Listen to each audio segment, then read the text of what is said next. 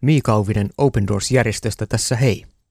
Kuuntele uudistunut Open Doors maailmankatsaus Radio Dayn taajuudella sunnuntaina 12. syyskuuta kello 14.35. Ohjelmassa keskustelen mielenkiintoisten vieraiden kanssa kristittyjen vainojen syistä ja seurauksista. Mutta nyt uusintana viime keväältä Afganistania käsittelevä Open Doors maailmankatsausjakso. Maa oli ajankohtainen silloin ja vielä ajankohtaisempi nyt. Haastattelijana tässä Eero Hietala.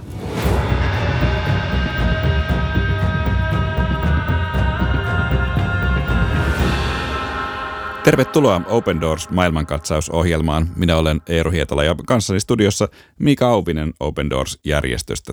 Meillä on tällä kertaa aiheena ajankohtainen maa. Nyt vuonna 2021 tulee kuluneeksi 20 vuotta siitä, kun kaksi lentokonetta lensi päin World Trade Center pilvenpiirtäjiä New Yorkissa ja Yhdysvallat aloitti sodan islamistisia al ja Taleban terroristijärjestöjä vastaan. Eli käytännössä silloin 20 vuotta sitten Afganist, viimeisin Afganistanin sota käynnistyi. Mutta nyt presidentti Biden on päättänyt vetää yhdysvaltalaiset sotilaat pois Afganistanista ja tämä mittava rauhanturvaoperaatio maassa on todella päättymässä nyt tänä, tänä vuonna. Mutta Afganistan, paitsi että on tällä tavalla ajankohtainen, niin Afganistani on ollut myös valtio, jossa kristittyjen asema on yksi maailman ehdottomasti heikoimmista.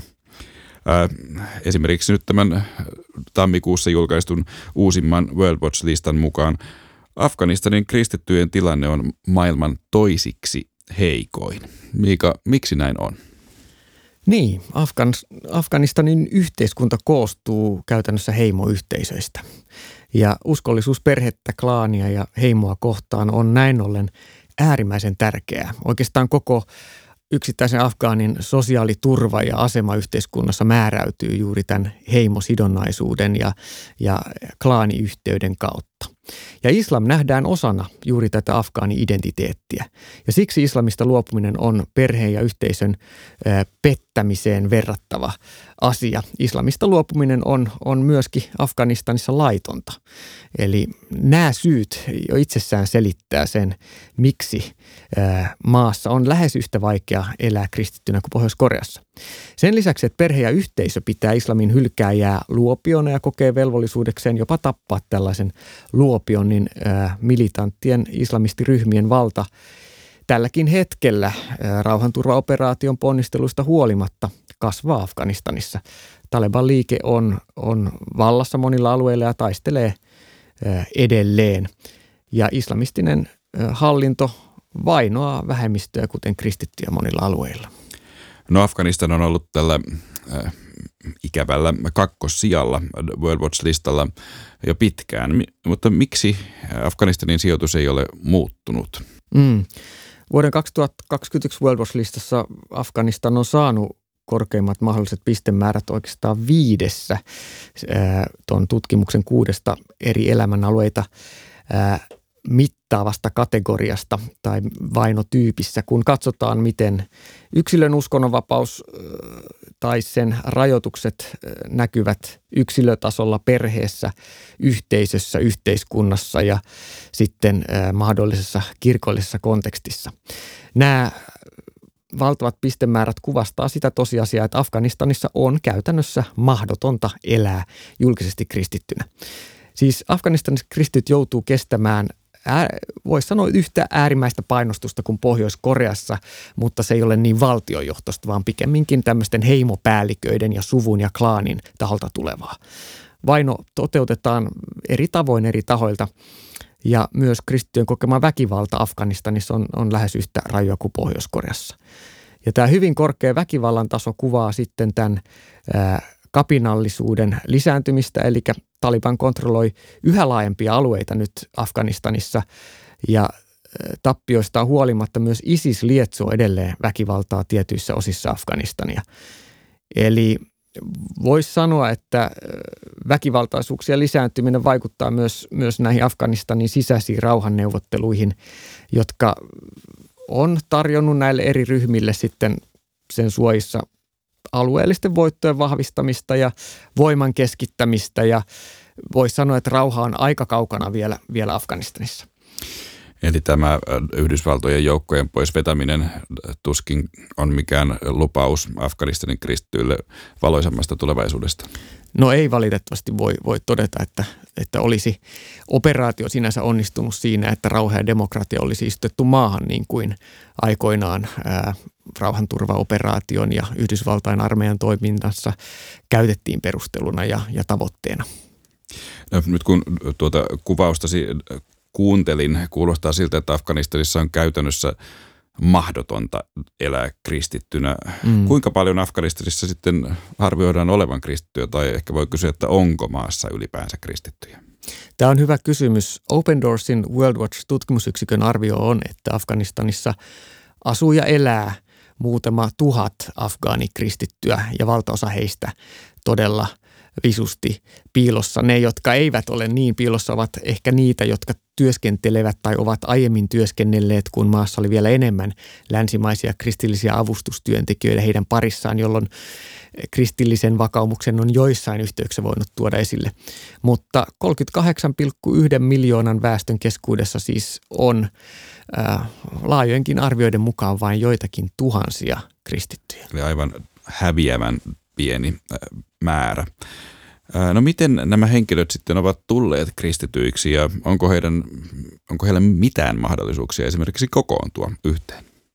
No radio-ohjelmat, TV-ohjelmat, satelliitti-TV-ohjelmat, jonkun verran myös netti on sellaisia kanavia, joita, joita kautta evankelimi tavoittaa afgaaneja.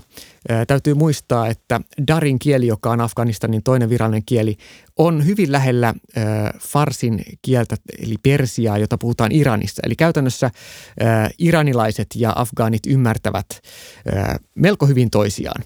Ja näin ollen Open Doorsinkin tukemat farsinkieliset ohjelmat tavoittavat paitsi iranilaisia myös afgaaneja. Ja toinen reitti, jota kautta evankelmi tavoittaa afgaaneja, on, on yksittäisten kristittyjen kohtaamiset ja joskus myös ilmestykset ja unet, joissa Jeesus ilmestyy ää, näille ihmisille.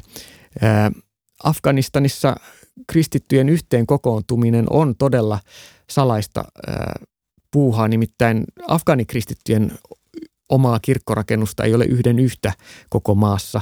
Mitään avointa kokoontumistilaa siis ei ole. Kokoontumiset on, on salaisia ja tapahtuu täysin salaa.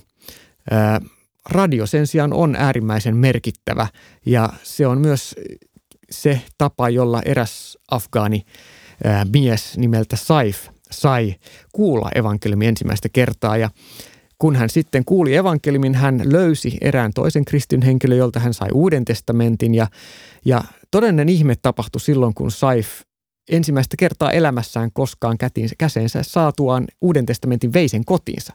Nimittäin hänellä oli äh, seitsemän lasta ja yksi näistä lapsista, tytär, oli kehitysvammainen ja ei pystynyt tämän takia kävelemään. Ja siinä hetkessä, kun afganistanilainen Saif meni kotiinsa uusi testamentti kädessään, niin tuo tytär alkoi liikkua ja kun myöhemmin hän alkoi, Saif alkoi lukea raamattua, niin tuo tyttö rupesi kävelemään. Valtava ihme, hänelle ei ollut kuitenkaan oikein ketään, jolle tätä jakaa tätä ihmettä ja niinpä hän soitti kristilliseen radiokanavaan, jonka kautta hän oli alun perin tullut uskoon ja kertoi tästä ihmeestä. Ja radiokanavassa siellä työskennelleet henkilöt kuuli kuuli tästä ihmeestä, iloitsi siitä ja, ja rohkasi Saifia, että, että tuut kasvaa hengellisesti ja, ja rohkasi edelleen kuuntelemaan kristillistä radio-ohjelmaa ja, ja rukoilivat yhdessä Saifin kanssa heti siinä puhelimessa. No muutaman päivän kuluttua Saif soitti uudelleen tänne radioasemalle ja kertoi, että nyt hänen kyläläisensä haluaa tietää, että miten mun tytär parantui. Että tytär, joka ei ole koskaan kävellyt, nyt yhtäkkiä kävelee ja tämä on ihme, mitä mä kerron. Ja, ja tota, me ei ole, me ei ole koskaan voitu ymmärtää, niin kuin, että mitä tässä on tapahtunut. Me on käyty monen lääkärillä, kukaan ei ole pystynyt auttamaan ja nyt hän kävelee. No puhelimen äärellä oleva radioaseman neuvoja vastasi, että, että ihmeitä tapahtuu Jumalan kunniaksi ja, ja ehkä sun tulee kertoa tästä kokemuksesta ää, Jeesuksen kanssa – ja Saif tietysti vastasi siihen, että no mut kun mua pelottaa, että mitä mulle tehdään, jos mä sanon, että mä oon kristitty. Että mä uskon nyt Jeesuksen ja vaimoni myös, mutta käyn silti moskeijassa rukoilemassa viidesti päivässä. Ja tämä radioaseman henkilö sanoi, että no sun täytyy varmasti mennä moskeijan, jos sun, jos sun edelleen siellä pitää käydä, niin rukoile siinä yhteydessä Jeesusta, kun muut rukoilee Allahia ja Muhammedia. Ja jonkun aikaa tämän puhelun jälkeen Saif ei kertomansa mukaan enää kokenut olonsa turvalliseksi asuinyhteisössä ja hän pakeni lopulta Intiaa ja haki sieltä turvapaikkaa. Ja No kristillisen radion työntekijät oli jo miettinyt sitten tämän kuultuaan, että ahaa okei, että onkohan tässä tuota, ää, aito kääntymys tämän Saifin kohdalla tapahtunut ja miksi hän lähti Intiaan niin nopeasti, että ehkä, ehkä hän ajatteli päästä parempaan elämään kiinni ja paeta maasta. Mutta sitten kävikin niin, että, että Saif palasi kotiinsa Afganistaniin tähän samaan kylään ja, ja sitten otti yhteyttä jälleen tähän radioasemaan ja kertoi kaikesta tästä. Ja jonkun ajan päästä kävikin niin, että radioasema, joka oli silloin tällöin aina kuullut Saifista, ei enää saanut häneen mitään yhteyttä ja, ja selvisi, että hän Saif oli kadonnut. Kunnes äh, useiden päivien kulttua Saif soitti jälleen radioasemalle ja kertoi, että ääri-islamistit oli siepannut hänet ja nämä oli halunnut tappaa hänet ja, ja hänen vaimonsa ja miehet oli pakottanut Saifin heidän mukaansa autoon – ja lähtenyt pakoon, kunnes oli törmännyt sitten paikalliseen afganistanilaiseen poliisi, sotilaspoliisipartioon. Ja nämä sotilaat olivat alkaneet tulittaa sitten näitä ääri-islamisteja.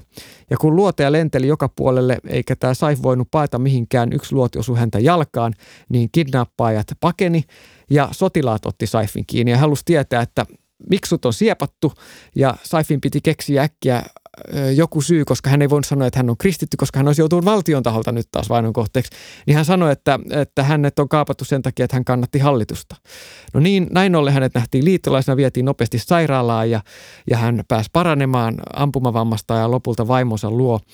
Ja Saif uskoo edelleen Jeesukseen ja he, he salassa perheensä kanssa tai salassa ja salassa muutaman yhteisön jäsenen tietään seuraa Jeesusta, mutta ö, edelleen heille se kristillinen yhteisö, joka heillä on, on nimenomaan tuo kristillinen radio. Tämä on yksi tosi kertomus afganistanilaisesta kristitystä ja hänen tiestään uskoon. Eli monenlaisia hyvin ihmeellisiä tapahtumia ja täpäriä, täpäriä pelastumisia. Mutta miten kristyksi kääntynyt sitten ylipäänsä voi elää uskoaan todeksi Afganistanissa? No toi Saifin kertomus osoittaa, että vain tietyllä tavalla Jumalan ihmeestä.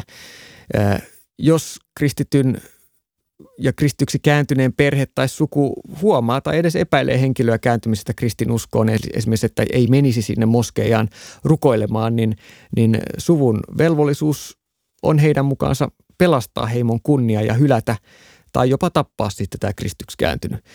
Eli inhimillisesti katsottua muslimitaustaisen afgaani kristityn vaihtoehdoiksi jää joko ö, mahdollisesti joutua tapetuksi uskonsa tähden tai paeta, paeta maasta – No, tähän maasta pakoon liittyen meille Suomeenhan on todella vuoden 2015 jälkeen tullut useita turvapaikanhakijoita Afganistanista ja moni heistä on täällä kääntynyt kristityksi tai pystynyt ensimmäistä kertaa elämässään tutustumaan syvemmin kristillisyyteen. Tai myös on käynyt näin, että ovat täällä voineet vihdoin sitten tämän kristillisen vakaumuksen tuoda ilmi. Mm. Mutta monia näistäkin ihmistä uhkaa nyt palautus Afganistaniin. Mitä Miika ajattelet tästä? Kyllä ajattelen, että se on ilman muuta ongelmallista, koska YK on ihmisoikeusjulistuksen ja myöskin YK on pakolaisjärjestön suosituksen perusteella henkilö, johon kohdistuu vaikka uskonnollisen vakaumuksen perusteella riski siitä, että hän joutuu vainon kohteeksi, niin on tarjottava suojelua. Sinänsä Open Doors ää, ei ota kantaa yksittäisiin tapauksiin, mutta olemme Suomessakin pyrkineet antamaan oikeaa tietoa muun muassa Afganistanin tilanteesta, jotta kristittyjen heikko asema tuossa yhteisössä Suomenkin viranomaisten edessä ymmärretään. Tämä oli Open Doors maailmankatsaus. Lisätietoja saat osoitteesta opendoors.fi ja YouTubesta hakusanalla Open Doors Finland.